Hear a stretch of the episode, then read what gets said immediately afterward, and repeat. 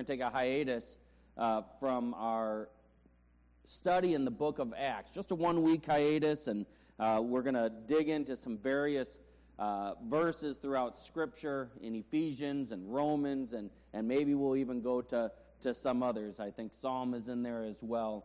Um, and it was a perfect time uh, to welcome Darnell here uh, as we had an opportunity a week, uh, a week off in our study of the book of Acts. So we're going to go to the book of Ephesians, the first chapter.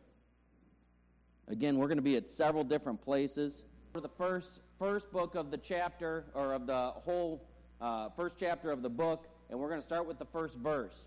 Very important to understand that what Paul is writing to Ephesians to uh, to the people uh, here is he's writing to believers. He's writing to people that trust in Jesus Christ as their Lord and Savior. Ephesians chapter 1, starting with verse 1. Paul, an apostle of Christ Jesus by the will of God, to the saints, there's, there's believers, who are in Ephesus and are faithful in Christ Jesus. Again, he reiterates these this is to believers. Grace to you and peace from God our Father and the Lord Jesus Christ. Blessed be the God and Father of our Lord Jesus Christ, who has blessed us in Christ with every spiritual blessing in the heavenly places, even as he chose us in him before the foundation of the world, that we should be holy and blameless before him. In love, he predestined us for adoption to himself as sons through Jesus Christ, according to the purpose of his will, to the praise of his glorious grace with which he has blessed us in the beloved. Let's go to the Lord. Heavenly Father, bless our time. May you be honored by all that we say, all that we think about, even. In Jesus' name we pray. Amen. Well, I just have five quick points, and we'll get us out of here. Five quick points that I see uh, about um, all of us being orphans. We're all orphans in some fashion. And then I'll give some final thoughts at the very end. First and, uh, and foremost, the first point uh, everyone in this world, every single person in this world became an orphan the moment that you sinned. That's the first point. The moment you sinned. Sin is anything that offends the holiness of God Almighty. Each person, infant or adult, stands guilty before God. Psalm 51, verse 5, David says, Behold, I was brought forth in iniquity, and in sin did my mother conceive me. Romans 3:23 All have sinned and fall short of the glory of God. The moment Adam and Eve took of the forbidden fruit and ate of it and sinned against God, they became orphans. They became orphans. And from that point forward, the seed of man passed on has never produced anyone who could honor God Almighty. What it took was Himself, took the Holy Spirit, passing on the seed uh, to, to Mary, to make her great with child, for perfection to happen, for God to be pleased with a man. Matthew chapter 3, right after Jesus was baptized, God says, This is my beloved Son, with whom I am well pleased. We are all orphans. Our second point is that adoption is based on God's eternal plan.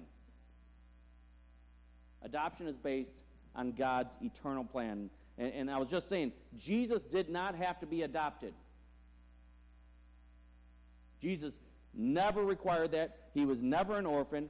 He was, is, and always will be perfect and holy and righteous. However, you and I, we are not. This is important for us to understand. We are not holy. We are not perfect. We are all guilty of sin. We are all left hopeless, helpless, and, and alone if we didn't know better. But many of us do know better. Adoption has always been plan A from God. It has never been uh, uh, um, a secondary plan. Before the, the creation of, of the world, before creation of anything, God was there and He understood who man was. He understood the fall, He understood sin, and He understood the perfect plan of Jesus and the adoption process that we needed as orphans. Verse 4 in Ephesians says, He chose us in Him before the foundation of the world. Before the foundation of the world, before anything, God understood that the only way, the only way that we could become rightful heirs to, to His kingdom was that we needed to be adopted. We had to be adopted. Are you understanding what I'm saying here? Every single person in this world, every single person is an orphan. Yes, we see stats that there are millions and millions of, of children without a parent or without two parents that are considered orphans in this world. We know that. We appreciate that. We love that. But I am here to tell you that there are over 7 billion people in this world today that are also orphans. Here's a chart, Jacob. According to last night, there are 7,659,667,110 people in the world. That number changes every second. You go to the, that website that shows all the populations and, and how the births and the deaths are going. I don't know how they calculate that or where they're getting their data from. These are the top 20 countries by population. Interesting, Ethiopia was number 12. I did not realize that.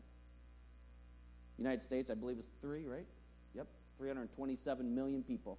Every single person there, all 7.65 billion people, are orphans. That's what I'm trying to explain today. I wanted to show those big numbers. That's a lot of orphans. A lot of orphans. You can go to the next one, Jacob. And each one of them is needing to be adopted. We talk about it. Darnell just mentioned it. There are, are millions of children that, that don't have anyone advocating for them, that need to be adopted. I'm telling you, even more importantly, those 7.65 billion people need to be adopted. Absolutely crucial. Each person is hungry and crying and helpless. Each person is dead in their trespasses and sins. Each person are by nature children of wrath. 7.65 billion people. I'm telling you as a fact. This is what Scripture teaches. These people and all the people before them and all the people in the future are lost. They're orphans. And they need a heavenly father. If you're a believer in Jesus Christ, this is our third point.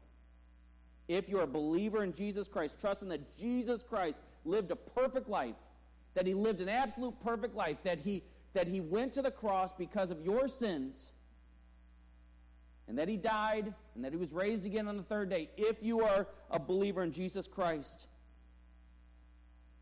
you, my friend, are adopted.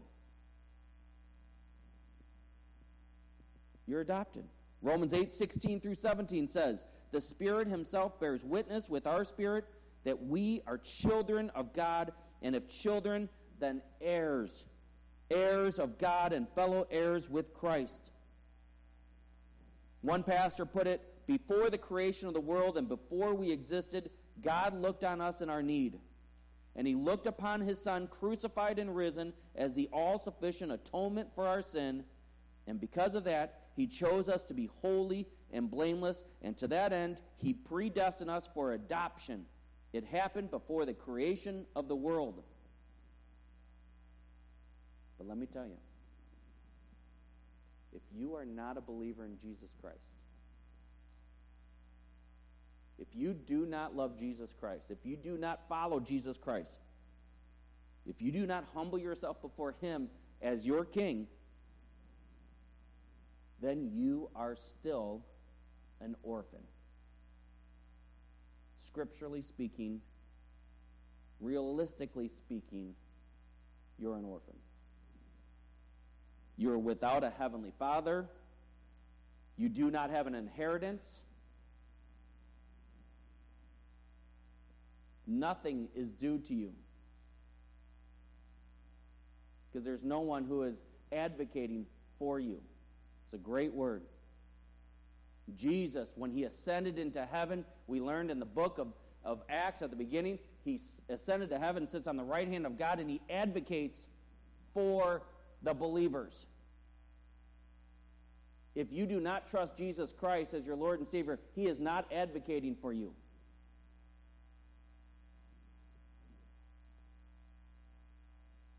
But if you can hear this, if you're hearing my voice right this minute, whether on audio later on or sitting right here,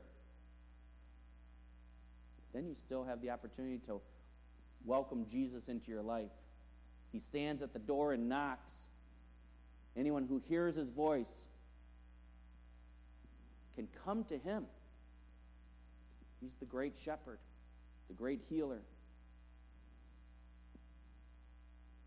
Fellow believers, our adoption is not based on our work.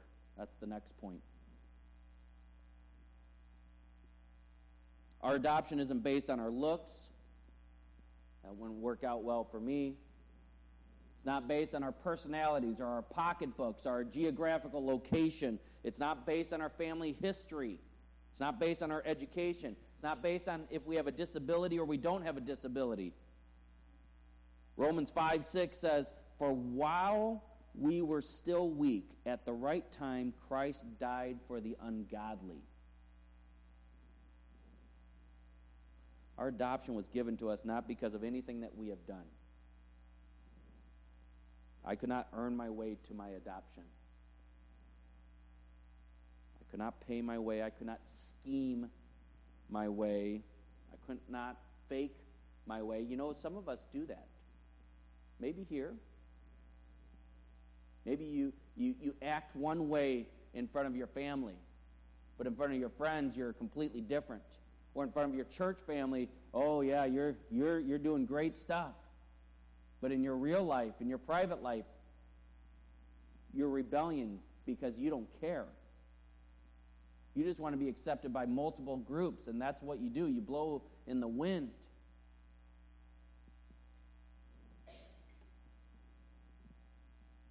Some of us may give to certain things because we think that it pleases God and, and, and that will get us to heaven if we give enough, if we do enough.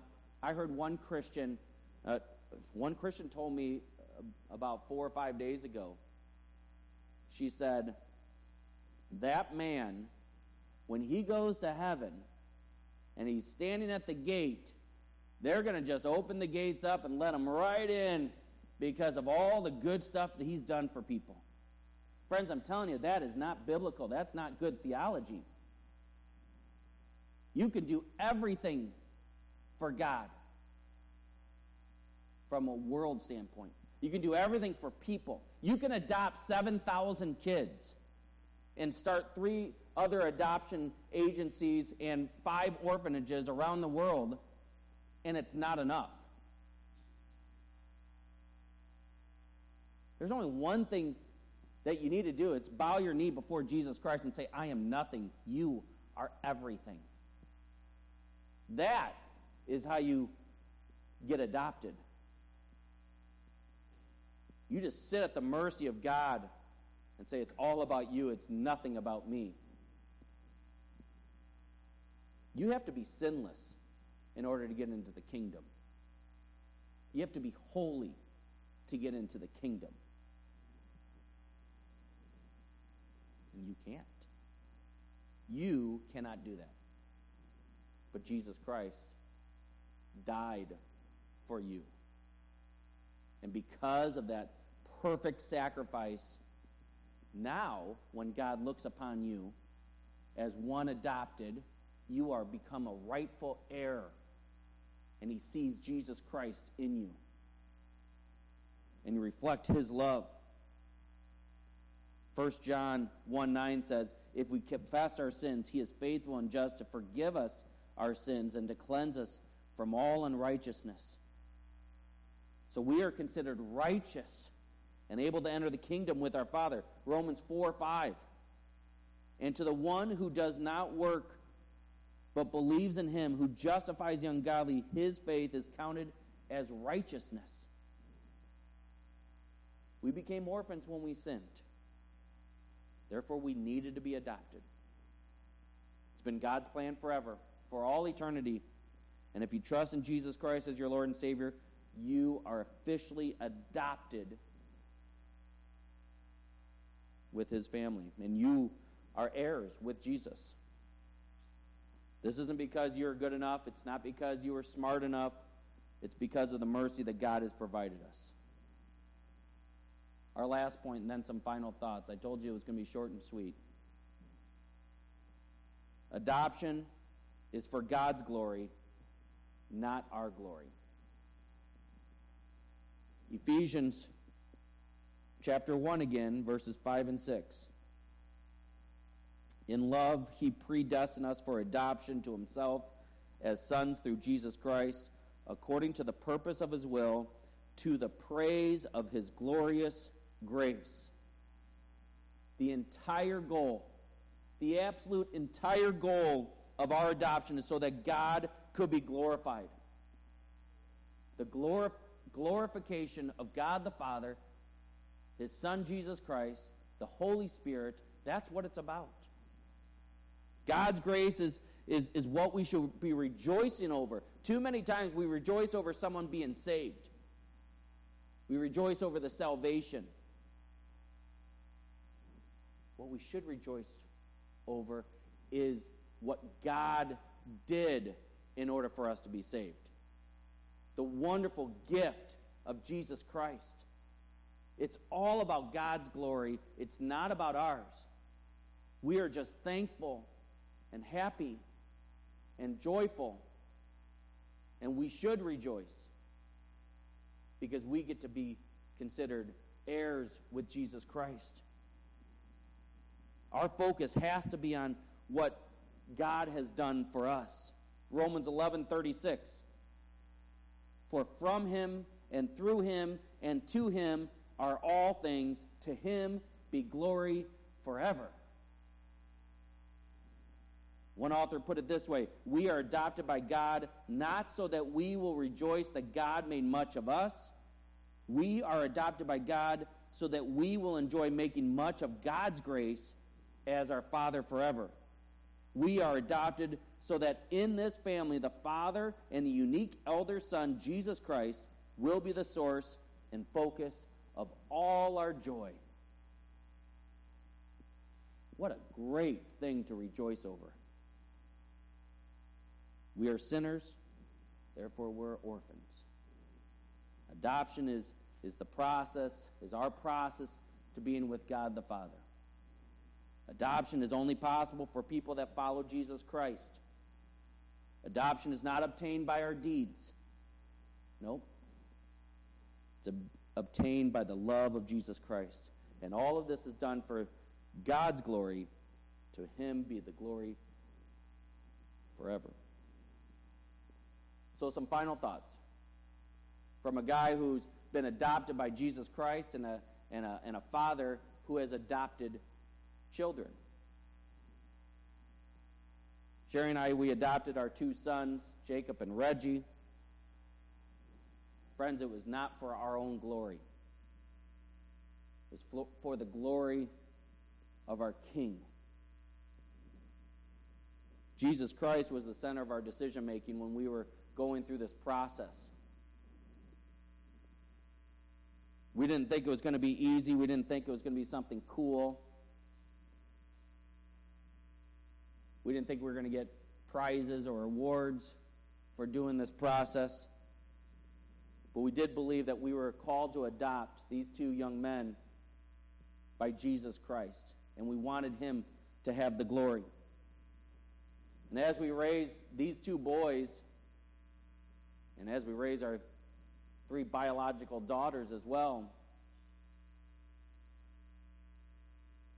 our goal is not to make it about them. Our goal is to make everything about Him, about Jesus Christ. We've had some difficult times uh, as parents. Some of that caused by Sherry and I trying to figure out what this thing called parenthood is, and some of it caused by rebellion of sinful children, sinful people, which I've already identified as is every single person in history. What Sherry and I continue to do is we try to take the compass and we try to keep pointing it towards Jesus Christ and, and try to, um, though we celebrate good grades, we celebrate uh, getting a first job, we celebrate a, a kid holding a door for a lady walking into a store, we celebrate uh, sports and, and, and other wonderful things. The real aim, the real aim is that we can, we can aim them towards being adopted by God the Father. We want them to be adopted. Yes, Jacob and Reggie were adopted in this world, but we don't care about that when it comes down to it. It is way more important that they are adopted by Jesus Christ. That, that is the whole focus. Jesus Christ. And I said it over and over and over in the second semester of teaching the book of Acts. Our entire mission as believers in Jesus Christ is to make disciples of all nations. And that is what we want to do as husband and wife, as a mother and a father. We want to teach our five children to be disciples of Jesus Christ so that they can teach their children to be disciples of Jesus Christ and their children's children. I don't care how good of grades my kids get. I don't care uh, how, how great they look. I don't care what, they, what kind of accolades they get. The only accolade that I want is that they are nothing and that Jesus is everything. That is our whole focus in adopting two boys and having three other children biologically. Our five children, we love them like crazy but we do not want to give them great self esteem and let them go to hell. We want to teach them about Jesus Christ and that that is the only thing when you're considered a winner. That is it. If we can lead them to the feet of Jesus Christ, we are champions in that process of being a parent. The day we received our, our first email about adoption. November 23rd, it was a Tuesday afternoon, 2:36 p.m. I confirmed it yesterday, reviewed it just to make sure. This picture, go back, Jacob.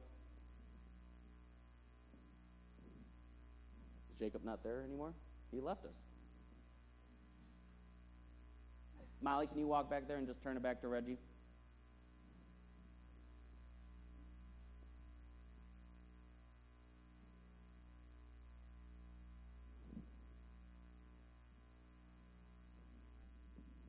That picture. That's the picture Sherry and I received. Abinet Gurma. That was the name that we got. A two and a half year old boy. Abinet Gurma. It was a great moment in time. Sherry and I, we thought he was the most beautiful young man in the world at that moment. You guys know some of our story. Uh, we didn't uh, know that we were going to be allowed to adopt two children until several, a couple months after this.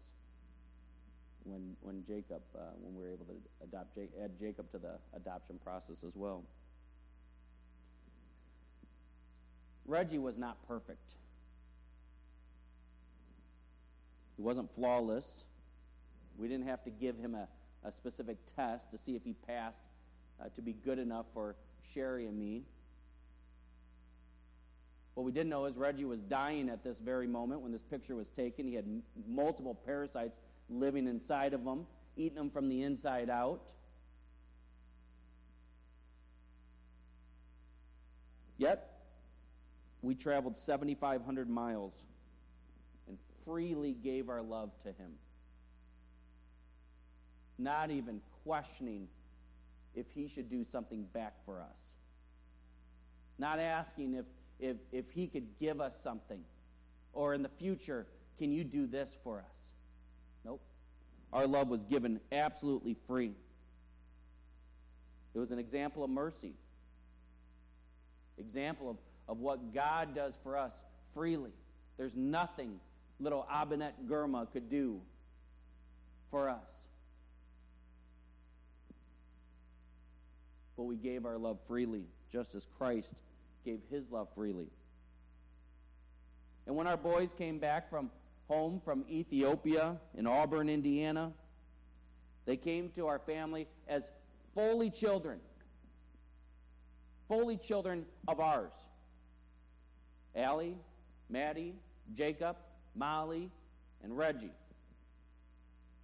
That's our birth order of our family.